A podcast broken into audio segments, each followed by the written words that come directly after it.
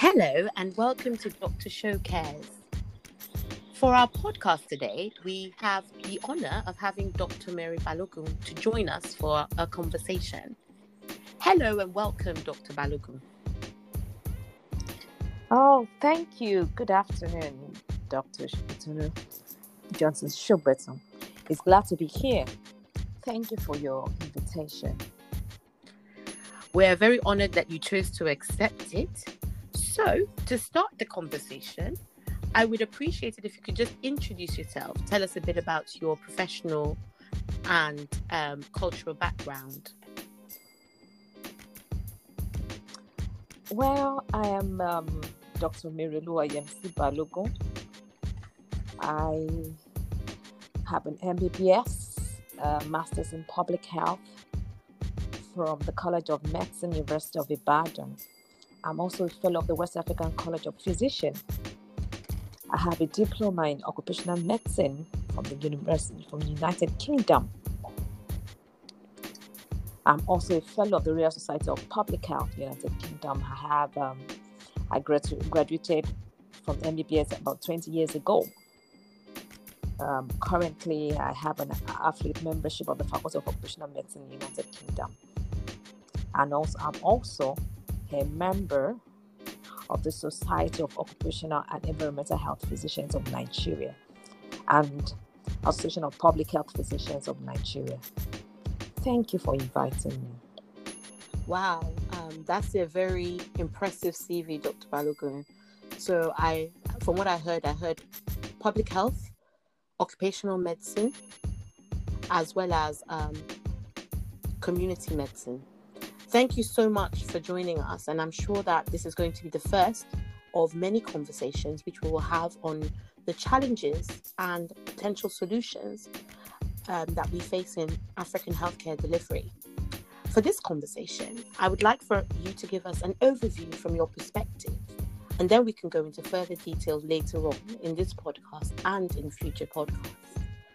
Given your experience as a consultant working in a government-funded hospital like University College Hospital Rado, what do you think are the major challenges in African healthcare delivery? Thank you.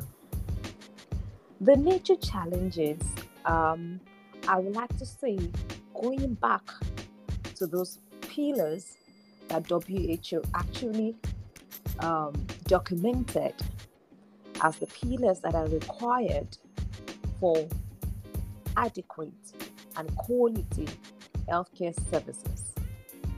But before I go on to talk about these pillars, I first of all want to give a summary, an overview of the statistics that we have in Africa for us to know where we are and what we need to do.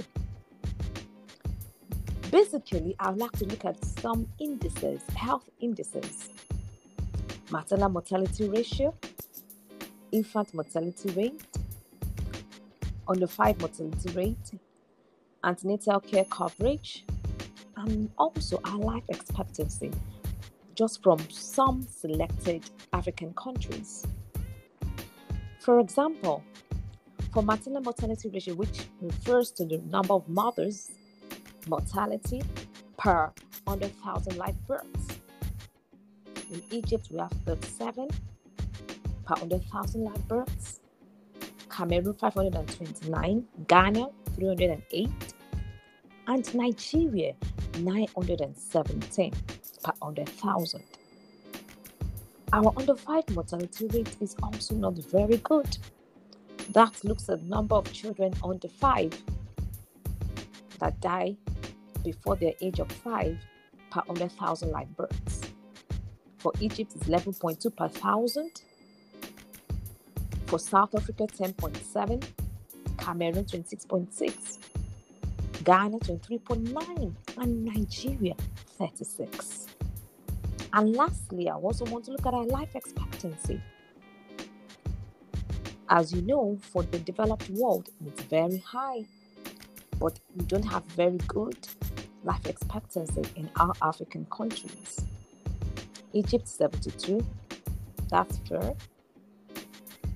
Cameroon 59, Ghana 64, and Nigeria 54. So from all these health indices, you can see that we have a long way to go, because the health indices is what actually reflects the health system of a particular country. And from what we can see from our current health statistics, it goes to show that our health system needs to be better developed. Wow. Thank you for that, Dr. Balogun. I'm sorry to interrupt you. What were you going to say? No, I was going to talk about those pillars you want us to look at, those key areas that need to be improved on to give us quality health service in terms of service delivery, health workforce, human resource for health,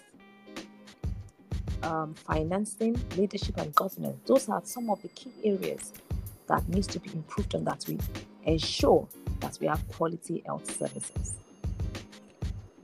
Well, thank you for that. And thank you for mentioning about the healthcare indices disparity in African countries, pointing to the structural systemic flaws in the way that we deliver the healthcare, particularly, as you mentioned, to the under 5 infants and pregnant women. Particularly focusing on the pillars which you have just mentioned as described by WHO, what is your personal experience on the structural systemic issues in healthcare delivery? Thank you, Dr. Johnson-Shubatun. Firstly, I would like to say that majority of the health populace stay in the rural areas rather than urban, where 30% stay in the urban areas. And because of that, we have to ensure that health services are delivered to these 70% that live in the rural area. So because of that, we need to ensure that the primary healthcare system works. For example, in Nigeria, where I work, we have a 3-tier system. It's a pyramid. We have the primary healthcare system that is available, that should be available to the majority of the population. And then we have the secondary healthcare system. And finally, the tertiary healthcare system. The primary healthcare system is what it's expected to provide healthcare services to people in the grassroots. In other words, they are the ones that are supposed to deliver healthcare to majority of the population. And what it can't be handled at the primary healthcare system can then be referred to the secondary healthcare facilities. And cases with complications that cannot be handled at the secondary healthcare facility should then be referred to the tertiary healthcare facilities. But what do we find? Because our primary healthcare systems are not functioning optimally in terms of delivery of quality healthcare services, health personnel, equipment, infrastructures not being available, we found that most people end up going to the tertiary healthcare facilities, and then we end up having what we call the hourglass shape. In other words, few people at the primary healthcare level, none at all at the secondary healthcare facilities because they are not functional, and we have another majority going to the tertiary healthcare facilities, giving us an hourglass shape of the health system rather than the pyramid that is expected. And this is dysfunctional. And from what I'm hearing you say, this is a really important reason why our healthcare delivery is inefficient. Thank you so much, Dr. Balogun, for talking about that. So you just explained about the hierarchical structure to healthcare service delivery and pointed out that the primary healthcare system should be the access point for most issues, but this is not currently working very well. Are you able to expand on this further? Thank you. I would also like to expand more on this.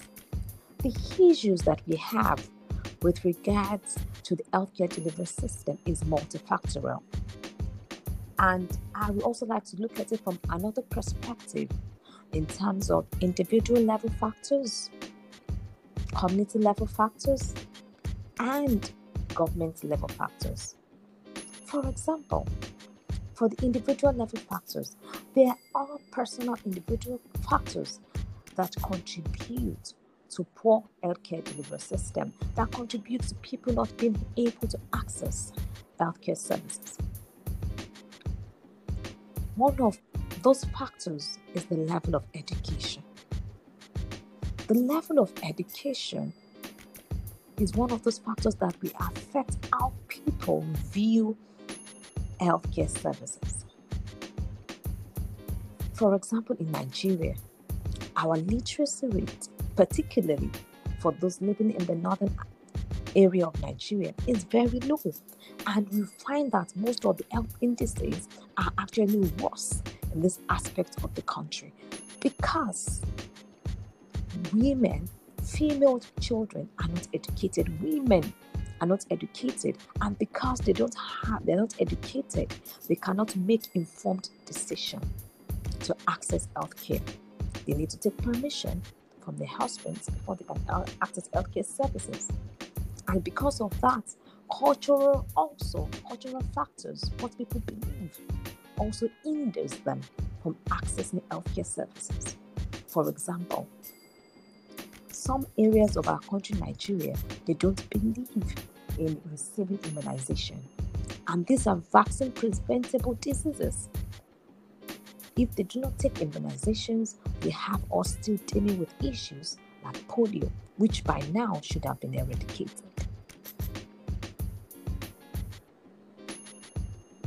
Right. So you mentioned the individual level, and just picking up on the lack of education and literacy as a big hindrance to the individual. I'm just wondering what you think are the community factors and how can they be effectively addressed? And then we'll talk about the governmental factors, which you also mentioned as well. Thank you.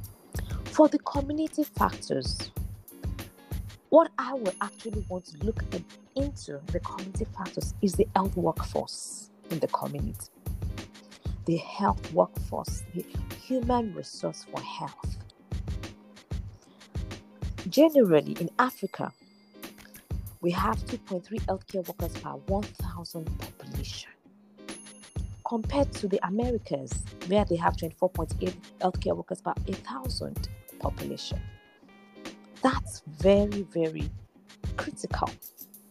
And one of the major issues that is contributing to our very low healthcare personnel in the country, in Africa generally, and in Nigeria in particular, is what I will call in court brain drain. Most of our doctors, our nurses are leaving the country to go for to go outside the country to developed world where they believe the standard of living is better, and also because they have better job satisfaction. That is also another thing, the community that is contributing to our poor delivery of healthcare services. Because if we don't have the personnel, how do we render services? Thank you for that, Dr. Balogun. I think there's another thing about the community that I found interesting from when you were talking about the individual, and that's the community buy-in to accessing healthcare. Because when you were talking about sort of the young women and mothers who have to get permission from their husbands to be able to access healthcare, I think that if there was appropriate community buy-in into accessing healthcare and targeted campaigns, which I'm sure they're doing at the moment as well, that could improve the engagement of people, the community, with healthcare services. Do you have any thoughts on this? Yes, thank you, Dr. Johnson-Shubatun. The community will be encouraged to play their part, to ensure that the community members access healthcare services if they know that the healthcare services are available.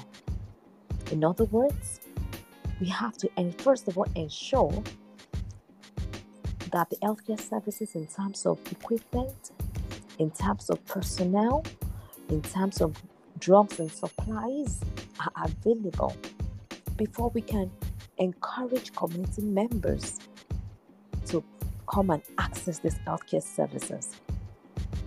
For example, in places where the healthcare services work in terms of the primary healthcare services, where they have nutritional clinics, immunization clinics, they have non-communicable clinics, then members of the community through their opinion leaders, religious leaders, market women leaders, we have local government chairmen, can be encouraged to inform members of their community to access the healthcare services, to encourage them to come.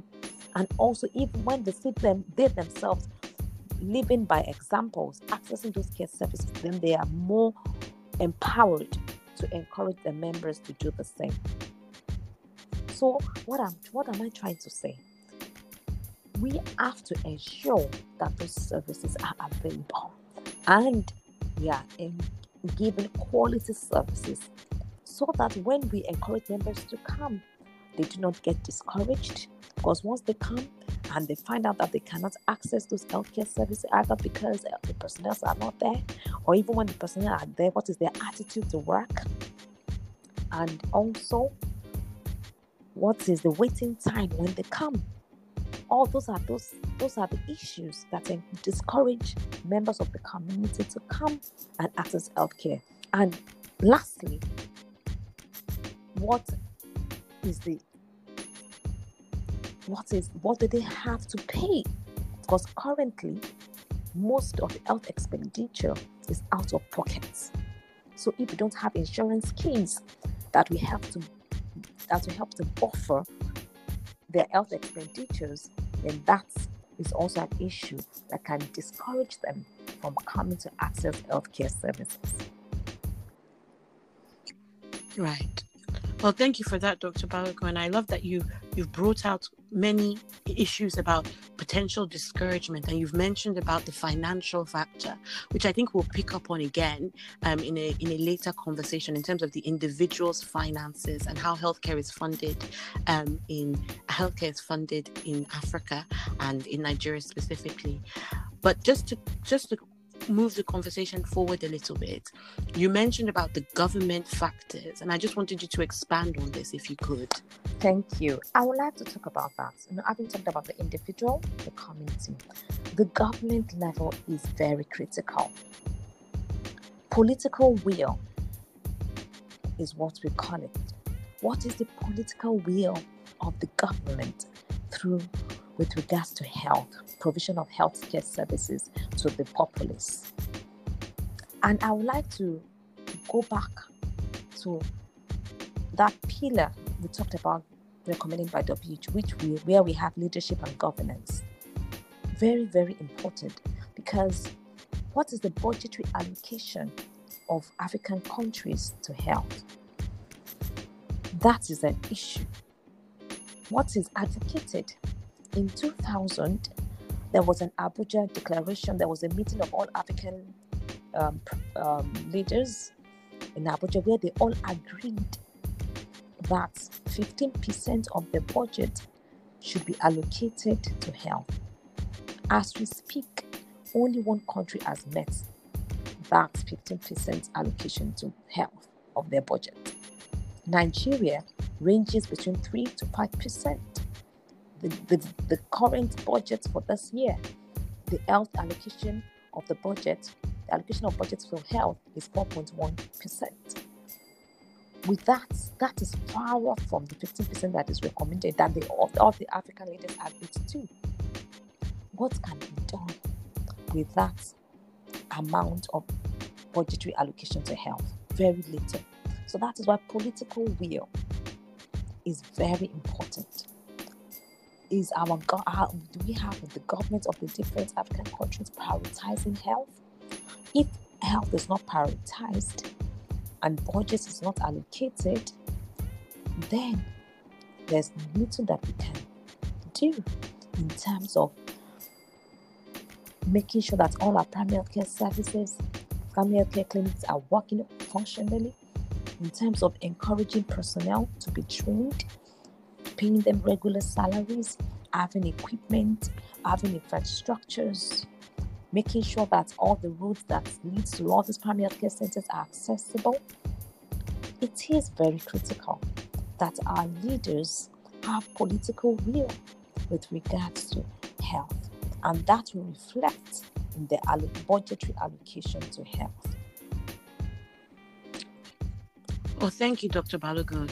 I'm just wondering, given the current COVID-19 pandemic, which I think has probably been quite eye-opening to many of the government leaders as to the current state of the infrastructure in Africa, do you think that this is one of the potential things to come out of this would be a better focus on healthcare, and perhaps we would start seeing governments actually trying to meet this 15% that they alluded to or wanted to meet? Thank you, Dr. Shubatunu Johnson-Shubatun.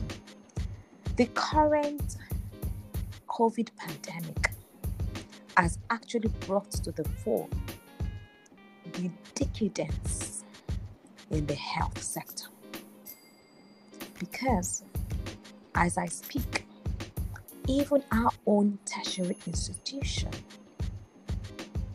has a isolation center that has just 4 beds. That is what we have. You can imagine if we have to have more patients, we cannot cope with it. The Oyo State government has tried to put up more isolation centers, but all those ones just came up now because of the COVID pandemic, because we didn't have them on ground prior to the COVID pandemic. It's all come to show that there's so much to be done in our healthcare sector. No, it's not bed space for hospitalization. Don't have ventilators. We don't have personal protective equipment. All of them are just being bought now that the COVID pandemic has come. That should it be. In fact, even the personal protective equipment are being rationed. It shouldn't be. So it all goes to show that our healthcare system still has a long, very, very long way to go. And it all goes back to the political will. Now they all the government is just realizing that, oh, we need to put this care, we need to put this in this, all these states, most of all the states that had cases don't have isolation centers to hospitalize the COVID cases. And sometimes we don't even have the laboratory to test the patients that are suspected cases that we have. So it's all has come to show that a lot still has to be done in our health sector. In fact, it's also during this period that they now realize that, oh, we need to actually be giving health workers asset allowance and to increase it. So many things that have been suggested and even documented for the governments to do, they are now just realizing that it has to be done. So it's all really brought to the fore the issues that were initiated that had already been on ground. In other words, we call them latent failures. The latent failures have now come to the fore. The COVID pandemic being the active failure that has brought it to the fore. So hopefully from this, there will be lessons learned, and it would be a start to begin to rebuild some of these systemic failings. Before we start to wrap the conversation up, I just wanted us to just briefly discuss this idea of communicable diseases versus non-communicable diseases, changing the demand and the delivery of healthcare in Africa. Do you have any thoughts on this from your current clinical experience? The healthcare delivery system in Africa has to ensure that they cater for management of both communicable diseases and non-communicable diseases. I must say that it's a double-barreled problem. Initially, what we thought we had were the communicable diseases, which we still do have currently. Basically, because we still do not have basic amenities. And the underlying problem to these basic amenities is poverty.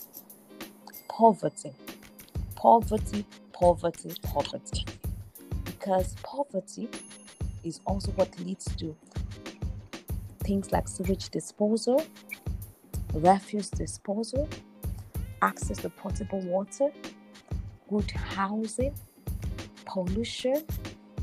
If we do not deal with all these issues, we will still have to deal with communicable diseases. And on the other hand, because we have lifestyles such as smoking, alcohol, sedentary lifestyles, we're now having an increase in non-communicable diseases like hypertension, obesity, diabetes mellitus are all on the increase, even at an alarming rate. So we have this double-barreled problem of both communicable diseases and non-communicable diseases, and our healthcare delivery systems have to be prepared to manage both cases, both issues of communicable diseases and non-communicable diseases. Thank you, Dr. Balogun. This is very interesting to me as a family physician, because the bread and butter of what we do is the management of non-communicable diseases, as you described, and the risk factors. So that's very interesting that you say that it's on the rapid increase. We have talked about a structural approach to healthcare delivery, and we've said that it's very important that we develop an effective and working primary care system and strengthen the access to this, and have clear channels of referral from the primary care system to the secondary care system and to the tertiary care system. So we have a working pyramid as opposed to the hourglass that you described. I just want us to pick up on 2 points before we bring the conversation to a close. How do we educate patients to access healthcare efficiently so that they just know where to go, so that they know what is primary, what is secondary, and what is tertiary, depending on what health issues that they have? And the other thing that I want us to pick up on is, what is the role of private healthcare institutions in all of this? Thank you, Dr. Johnson-Shubatun. The primary healthcare systems, like I earlier mentioned, are supposed to be available at the doorstep of community members. And once the primary healthcare systems are functional in terms of personnel, in terms of equipment, in terms of infrastructure, in terms of drugs and supplies, community members will access the healthcare. Once it's at their walking distance, they will access them. The members of the community, the opinion leaders, we encourage them. And once they have good report on their visits to those places, then they will themselves, community members, will be the ones that will tell others that, oh, I've been to this primary healthcare center. It's very good, it's functional, and you have people going there, taking their children there for immunization, taking them for nutritional clinics, taking them for well-baby clinics, the mothers going for antenatal care, because they know the nurses are there to attend to them, the doctors are there to attend to them, they have drugs available, they have laboratories that are functional, they don't have to travel to go and do any test. They have the test on ground that will be done to check that they have malaria or not.